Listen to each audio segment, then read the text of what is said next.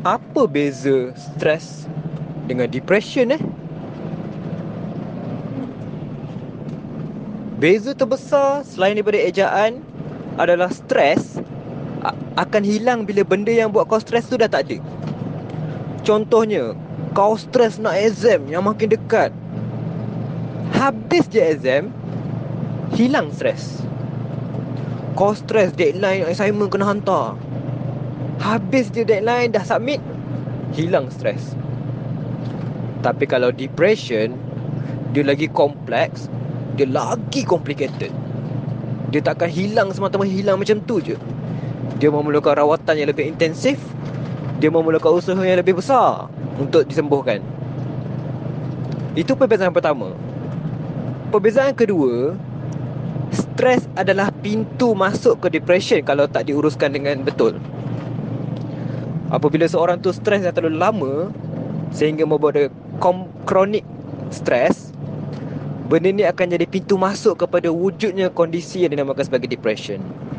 Tapi kena ingat, bukan semua orang yang depression itulah orang yang tengah stres. Tidak semestinya. Depression pula ada banyak jenis, ada banyak sebab. Boleh jadi punca sebab faktor risikonya adalah kerana trauma waktu kecil, ataupun kerana genetik, ataupun kerana ada pengalaman hitam, trauma, berlaku aksiden, kehilangan orang tersayang, atau berlaku apa ni kehilangan uh, putus cinta sehingga tidak dirawat dengan betul. Itu depression. Itu isunya lebih complicated.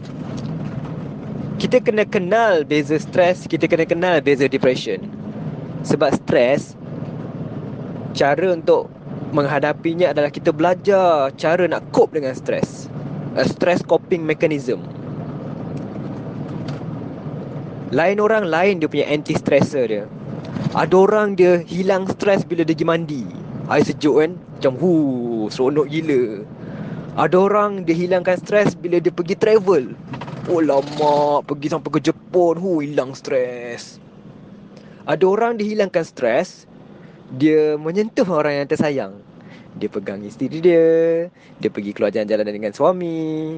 Dan benda tu menghilangkan stres. Saya hilang stres bila saya drive. Bila drive ni rasa cepat. A very good therapy untuk hilangkan stres. Because I am I will be with my own self. It's a me time. And I don't have to think. I just to do something by routine. Dah tahu jalan mana, tukar signal sini.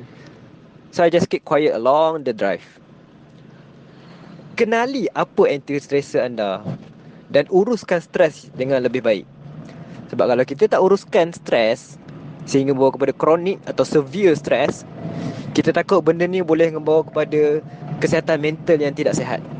Kita membawa kepada macam-macam kecederaan mental yang ada. Boleh membawa kepada anxiety, boleh membawa kepada panic attack, boleh membawa kepada depression, atau lebih teruk lagi, lebih larat, lebih melarat daripada itu lagi. Take care of your mental health before it becomes a mental disorder.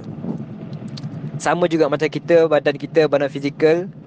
Jaga kesihatan fizikal kita, jaga makan, bersenam. Jangan tunggu dah ada sakit jantung baru nak bersenam. Jangan tunggu dah ada kanser baru nak jaga makan. Jangan nak tunggu bila kita dah ada diabetes barulah mula membuat sesuatu untuk melawan. Sama juga dengan men- sama juga dengan mental. Jangan tunggu bila stres tu dah melampau, dah membawa kepada depression, dah membawa kepada disorder, baru kita menjaga kesihatan kita. Okay? Take care of your mental health as well as your physical health. Tidak sempurna kesihatan seseorang tanpa kesihatan mentalnya. Sekian saja Happy Voice daripada Aiman Psychologist, pengkaji minda manusia.